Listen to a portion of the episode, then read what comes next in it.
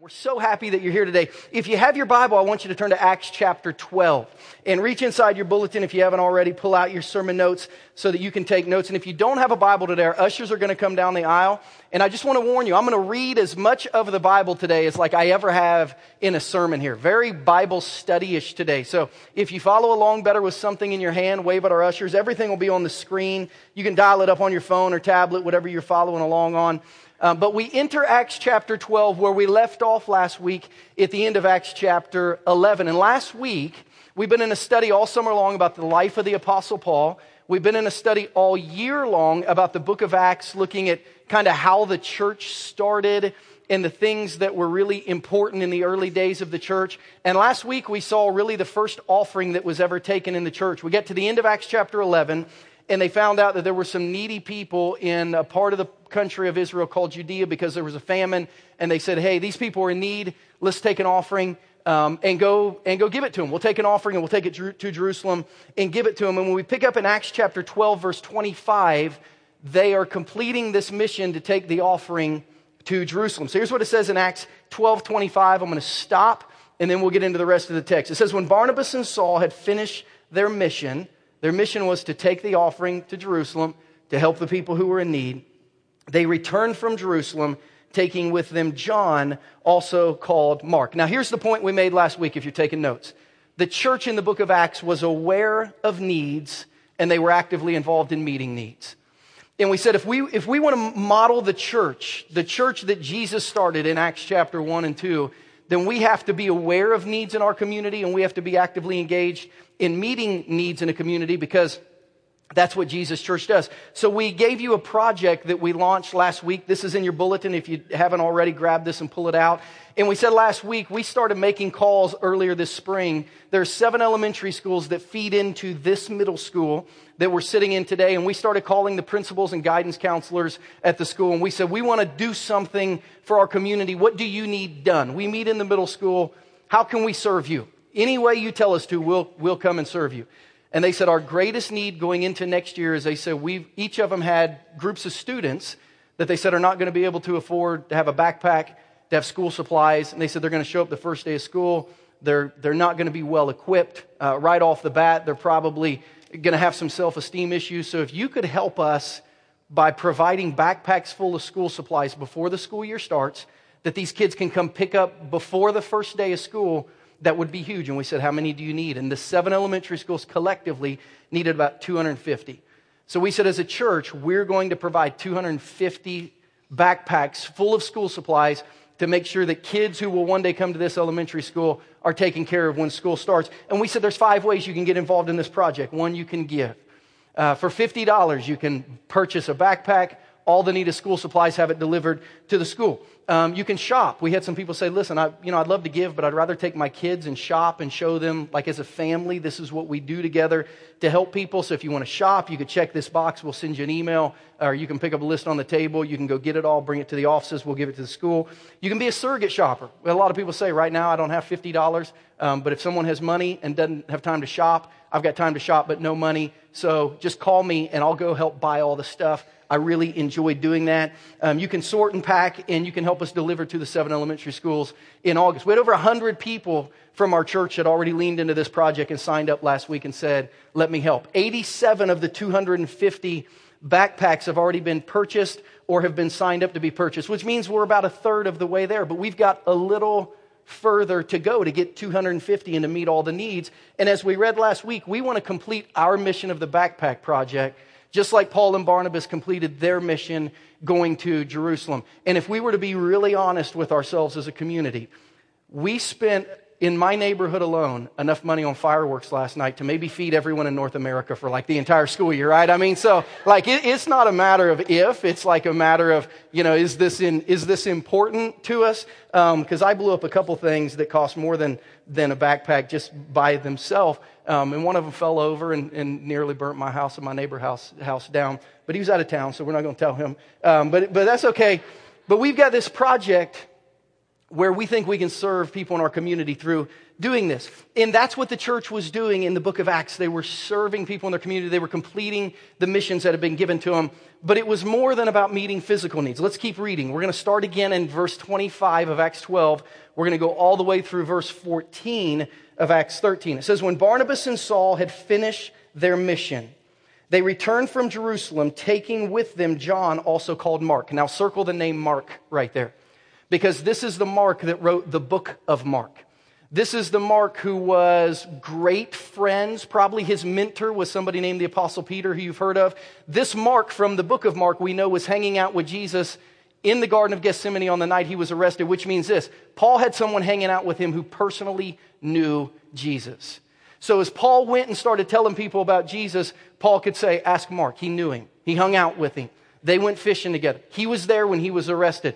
Paul had someone with him who personally knew Jesus. Pretty big deal for this new ministry at the start. thirteen one, it says, now in the church at Antioch, there were prophets and teachers.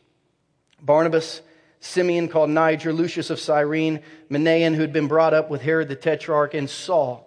While they were worshiping the Lord and fasting, the Holy Spirit said, set apart for me Barnabas and Saul for the work to which I've called them. So after they fasted and prayed, they placed their hands on them, and they sent them off. Verse four, the two of them, sent on their way by the Holy Spirit, went down to Seleucia, and they sailed from there to Cyprus. Underline that word Cyprus. I'm going to come back to it in a minute. When they arrived at Salamis, they proclaimed the word of God in the Jewish synagogues. John was with them as their helper.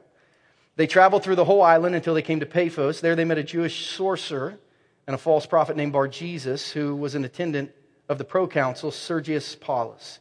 The proconsul, an intelligent man, sent for Barnabas and Saul, because he wanted to hear the word of God. But Elymas, the sorcerer, for that's what his name means, opposed them, and he tried to turn the proconsul from the faith. Then Saul, who was also called Paul, by the way, you should underline that verse, for the rest of the New Testament, he'll be called Paul. Saul was a Hebrew name that would have been well understood among Jewish people. Paul was a Gentile name. It allowed him to just minister a little better among Gentile people, but from now on in the New Testament it's Paul. Then Saul, who was called Paul, filled with the Holy Spirit, looked straight at Elymas and said, you're a child of the devil and an enemy of everything that's right. You're full of all kinds of deceit and trickery. Will you never stop perverting the right ways of the Lord? Now the hand of the Lord is against you, and you're going to be blind for a time, not even able to see the light of the sun.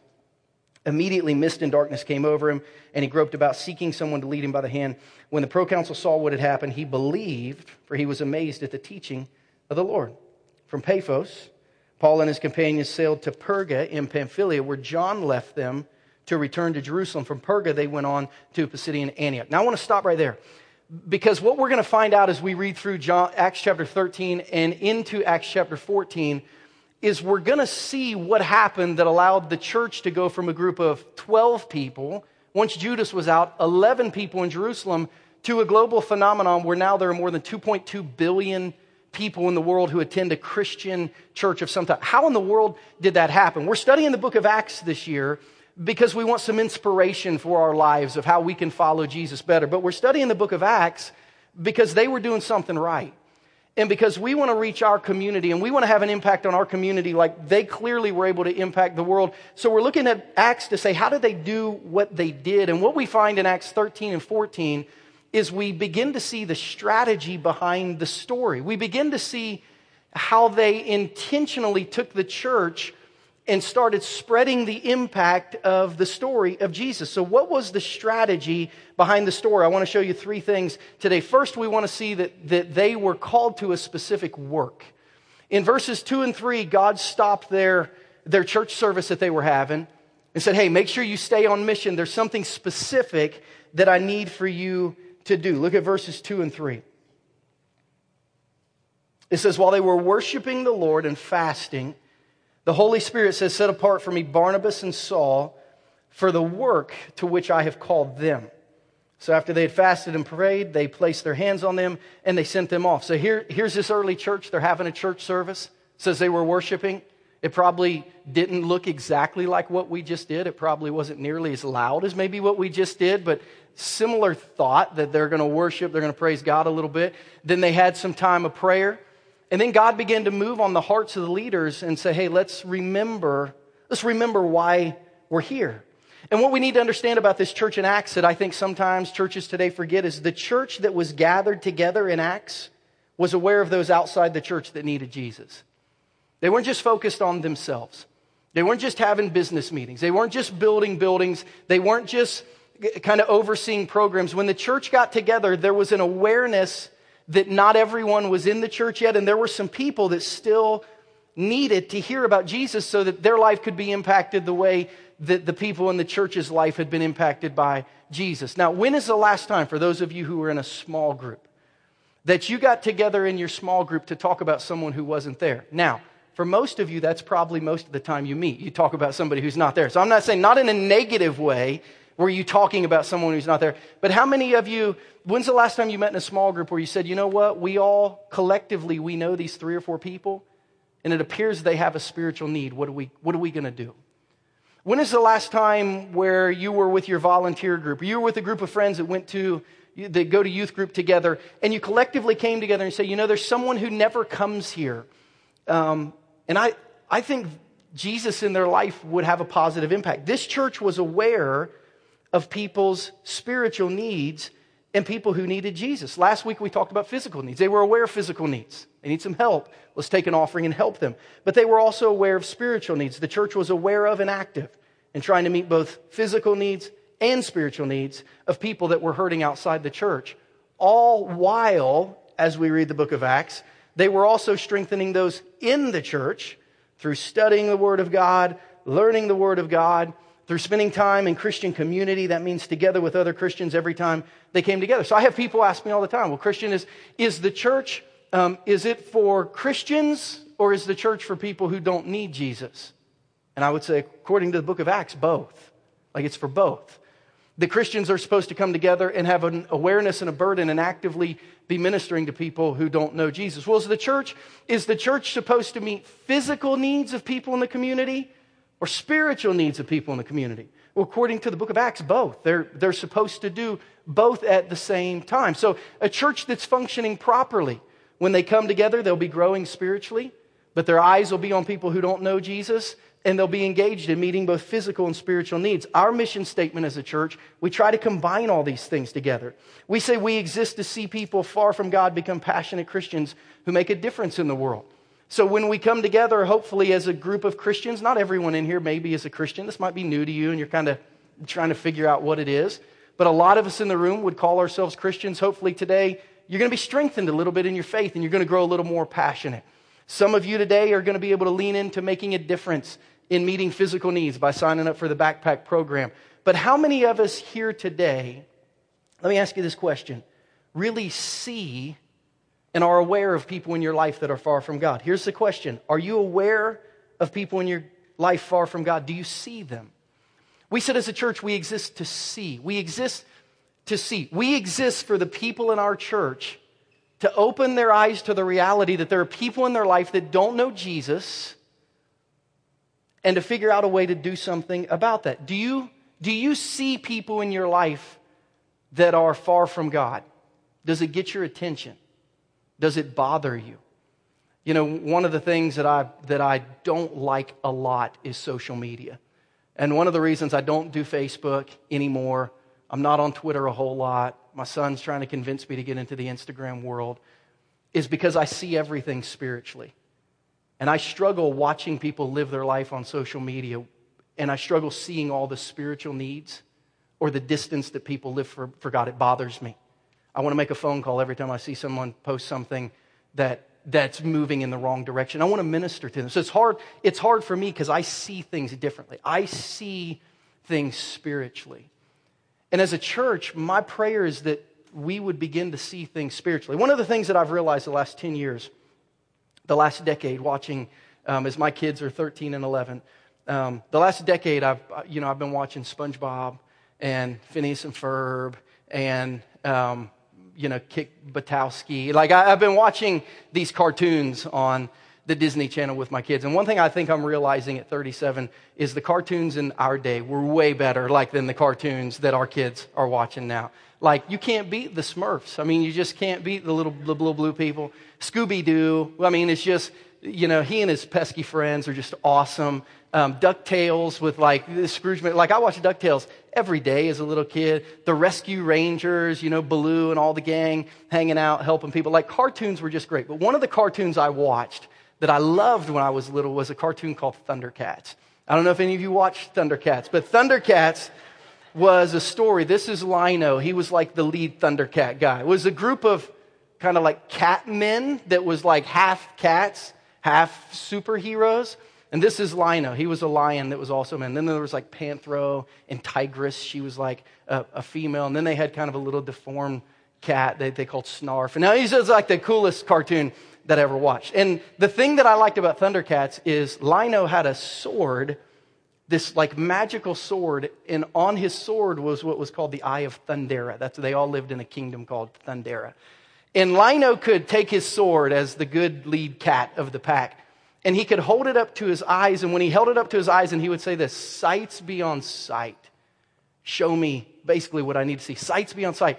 And this little sword would become like magical binoculars that would allow him to see not only what was going on, but the end result of what would happen if he didn't step in and do something. And I thought, man, wouldn't it be cool if you and I could see spiritually, really see spiritually, not only what was going on in the lives of our families and friends, but the end result of what would happen if we didn't step in and help people know Jesus. Like, I think it would change our church if we could magically see through the doors of homes and realize the smile that walks out the front door does not exist once people go inside. And and the online profile of happiness was not the real profile of what people felt when they were crying themselves to sleep on their bed. Like, if we could really see beyond just what we see to the reality of people's souls, and we could see the end result of where life without Jesus ends up, would we not be more motivated to have a specific work to figure out how to help people in our life who didn't know Jesus find Jesus?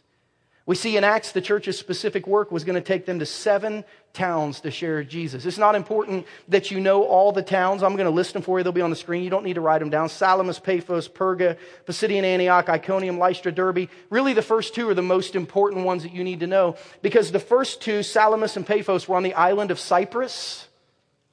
And we learned from Scripture that Barnabas was from Cyprus, which means this: his ministry started at home. Barnabas said, if we're going to reach anyone, I got to, I got to reach my people first. And as a church, a lot of times we come together and we focus on pockets of people in the community, but ministry doesn't start at home. And some of you parents, your first ministry needs to be your kids. Some of you students, your first ministry needs to be your mom and dad's.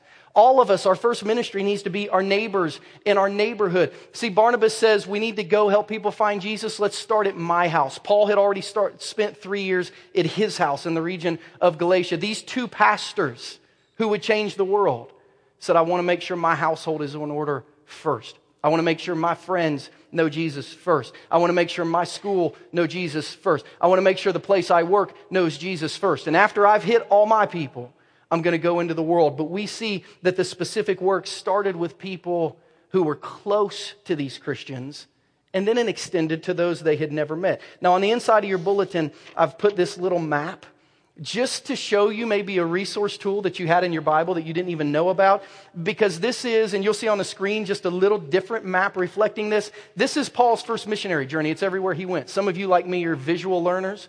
So you actually see where Paul left from Palestine, and then he went up to Antioch. He sailed all over the Mediterranean. You're like, wow, he did he did a lot of work. I put this in your bulletin only to show you that most of you have this in the back of your Bible. Some of you have wondered, why are there maps in the back of my Bible? Like, you've, you look at them every now and then. Maybe you pulled them out on a road trip one time. I thought, no, this ain't Kansas City. Um, you know, and it didn't get you where you need to go. But one of the maps in almost the back of every Bible that has maps is Paul's missionary journey. So as you read along, these things just help you say, okay, also that's that's where he was. That's where he went. But they were very strategic in their work and where they were going. And that's the second point. So the work was specific. But number two, the strategy was specific as well. They actually did the same thing in every city that they went to, the same way, because they had a strategy that God had told them would work if they would follow it. We're going to pick back up in verse fourteen of Acts thirteen, and we're going to see how they did ministry. And kind of take a deep breath and find yourself in Acts thirteen, because we've got a, a little bit of scripture to read here. We're going to go all the way through verse thirty-nine. It says, from Perga they went on to Pisidian Antioch. On the Sabbath they entered the synagogue and they sat down. After reading from the law and the prophets, the leaders of the synagogue sent word to them saying, brothers, if you have a word of exhortation for the people, please speak. Standing up, Paul motioned with his hand and he said, fellow Israelites and you Gentiles who worship God, listen to me. The God of the people of Israel chose our ancestors. He made the people prosper during their stay in Egypt. With mighty power, he led them out of that country. And for about forty years, he endured their conduct in the wilderness. And he overthrew seven nations in Canaan, giving their land to his people as an inheritance. All this took about four hundred fifty years. He just walked us from Genesis one all the way through the book of Joshua. After this, Joshua gave them judges until the time of Samuel and the prophet. He spent one line on the book of Judges. Verse twenty-one, then the people asked for a king. And he gave them Saul, son of Kish, of the tribe of Benjamin, who ruled forty years. After removing Saul, he made David their king. And God testified concerning him, I found David, the son of Jesse, a man after my own heart. He'll do everything that I want him to do. So now we're all the way through Second Kings. Verse twenty-three, just summarizing the Old Testament. From this man's descendants, God has brought to Israel a Savior, Jesus, as he promised. Before the coming of Jesus, John, that's John the Baptist, preached repentance and baptism to all the people of Israel. As John was completing his work, he said, who do you suppose I am? I'm not the one you're looking for, but there's one who's coming after me, whose sandals I'm not worthy to untie. Fellow children of Abraham and you God-fearing Gentiles, it is to us, circle the word us, it is to us that this message of salvation has been sent. The people of Jerusalem and their rulers didn't recognize Jesus. Yet in condemning him, they fulfilled the words of the prophets that are read every Sabbath. Though they found no proper ground for a death sentence, they asked Pilate to have him executed. And when they carried out all that was written about him, they took him down from the cross and they laid him in a tomb. But God raised him from the dead. And for many days he was seen by those who had traveled with him from Galilee to Jerusalem. They are now his witnesses to our people. We tell you the good news. What God promised to our ancestors, he has fulfilled for us, their children, by raising up Jesus. As it's written in the second Psalm, you are my son, today I've become your father. God raised him from the dead so that he'll never be subject to decay. As God said, I'll give you a holy and sure blessings promised to David. So it's also stated elsewhere, you won't let your Holy One see decay. Verse thirty-six, now when David had served God's purpose in his generation, he fell asleep. He was buried and with his ancestors and his body decayed.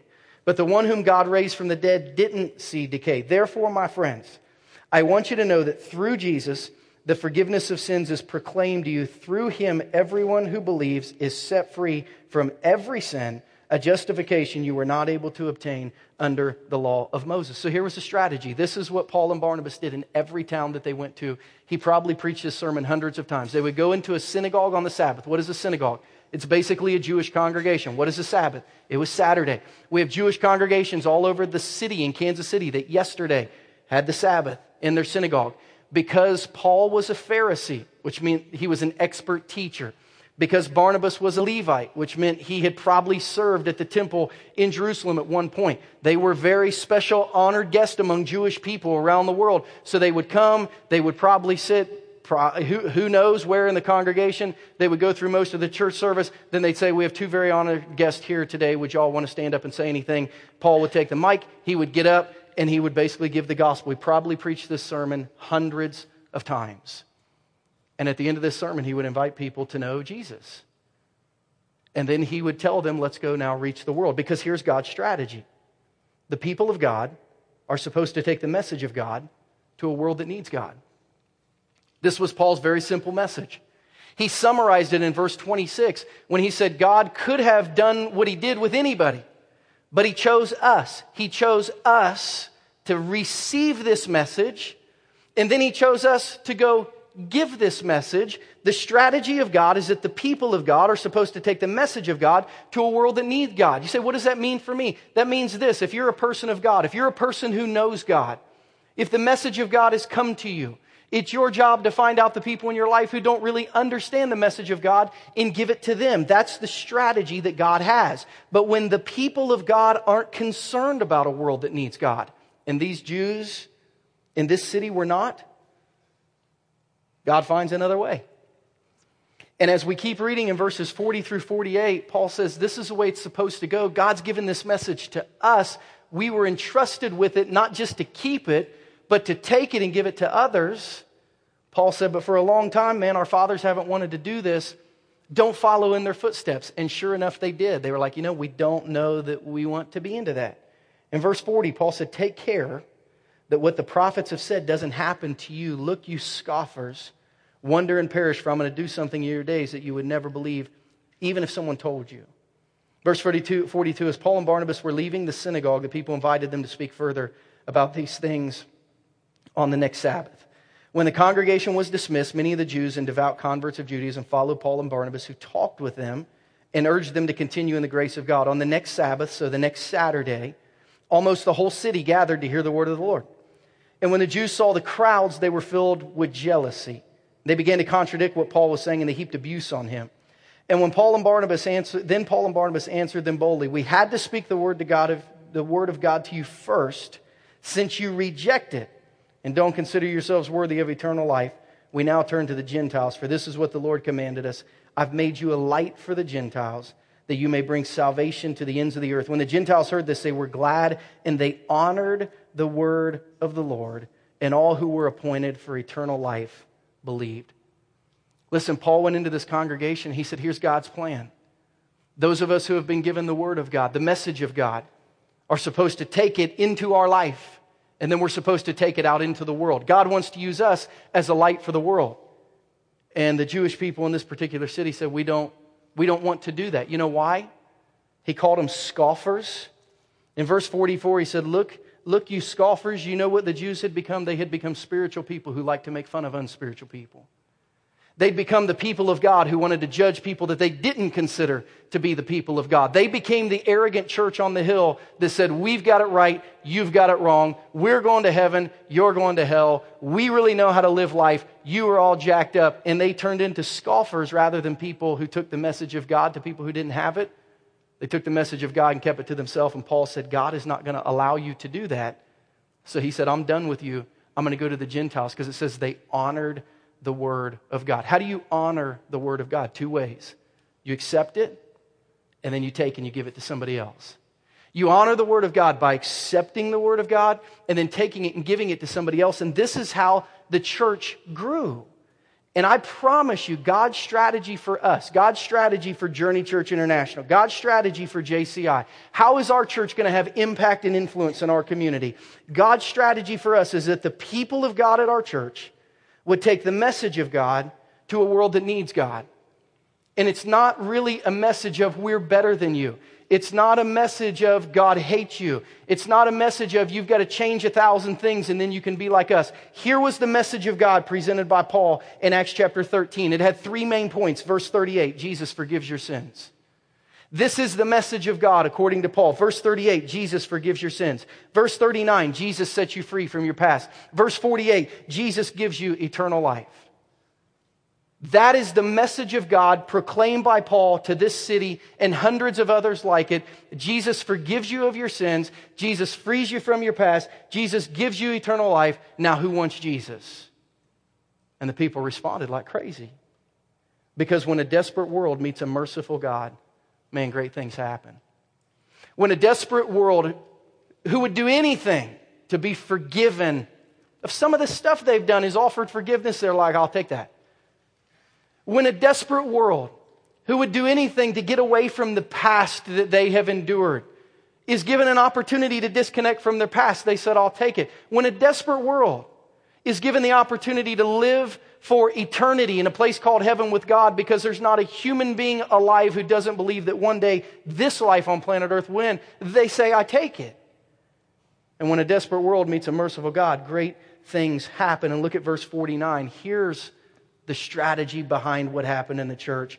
When they embrace the message of God, forgiveness, release from past, eternal life, it says the word of the Lord spread through the whole region. The word spread is used of a disease that spreads, that can't be stopped. It's, it just took off, and everyone was touched by the message of God. As we roll into chapter fourteen, we see the same thing happen at four other cities in verse fourteen, but I just want to move us to the end of chapter fourteen, because at the end of chapter fourteen, what we see, number three, is we see a completed mission and a continued open door. We see that what Paul and Barnabas set out to do, to go meet spiritual needs in the world, they accomplished. And we see they did it in such a way that there was more ministry to be done at the end. Here's how Acts chapter fourteen, verses twenty-six through twenty-seven summarizes the end of their ministry, the end of their specific work, the end of their specific strategy. It says from Italia, that's a city, they sailed back to Antioch, where they had been committed to the grace of God for the work that they had now completed. And on arriving there, they gathered the church together and reported all that God had done through them and how he had opened a door of faith to the Gentiles. I don't think it's coincidence that the author Luke, who wrote the book of Acts, begins and ends Paul's first ministry with the words, he completed the mission. Because Paul's first missionary journey begins and ends with completed missions. Acts twelve twenty-five, it begins with a mission completed to meet physical needs of a hurting community. Before he was left, it says they went to Jerusalem and they completed the mission of helping people with physical needs. But then it ends with a mission completed to meet the spiritual needs of people far from God. Acts fourteen twenty-seven, they returned home and they had completed what they had set out to do. This church, so we're going to figure out what needs people has and we're going to, we're going to meet them physically. This church, so we're going to figure out the people in our lives, the people in our homes, the people, our people, in our neighborhoods, our schools, our teams.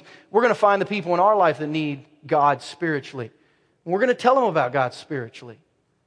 And then we're just going to let God do his thing. And it was a thing that was mission complete. But here's what's difficult.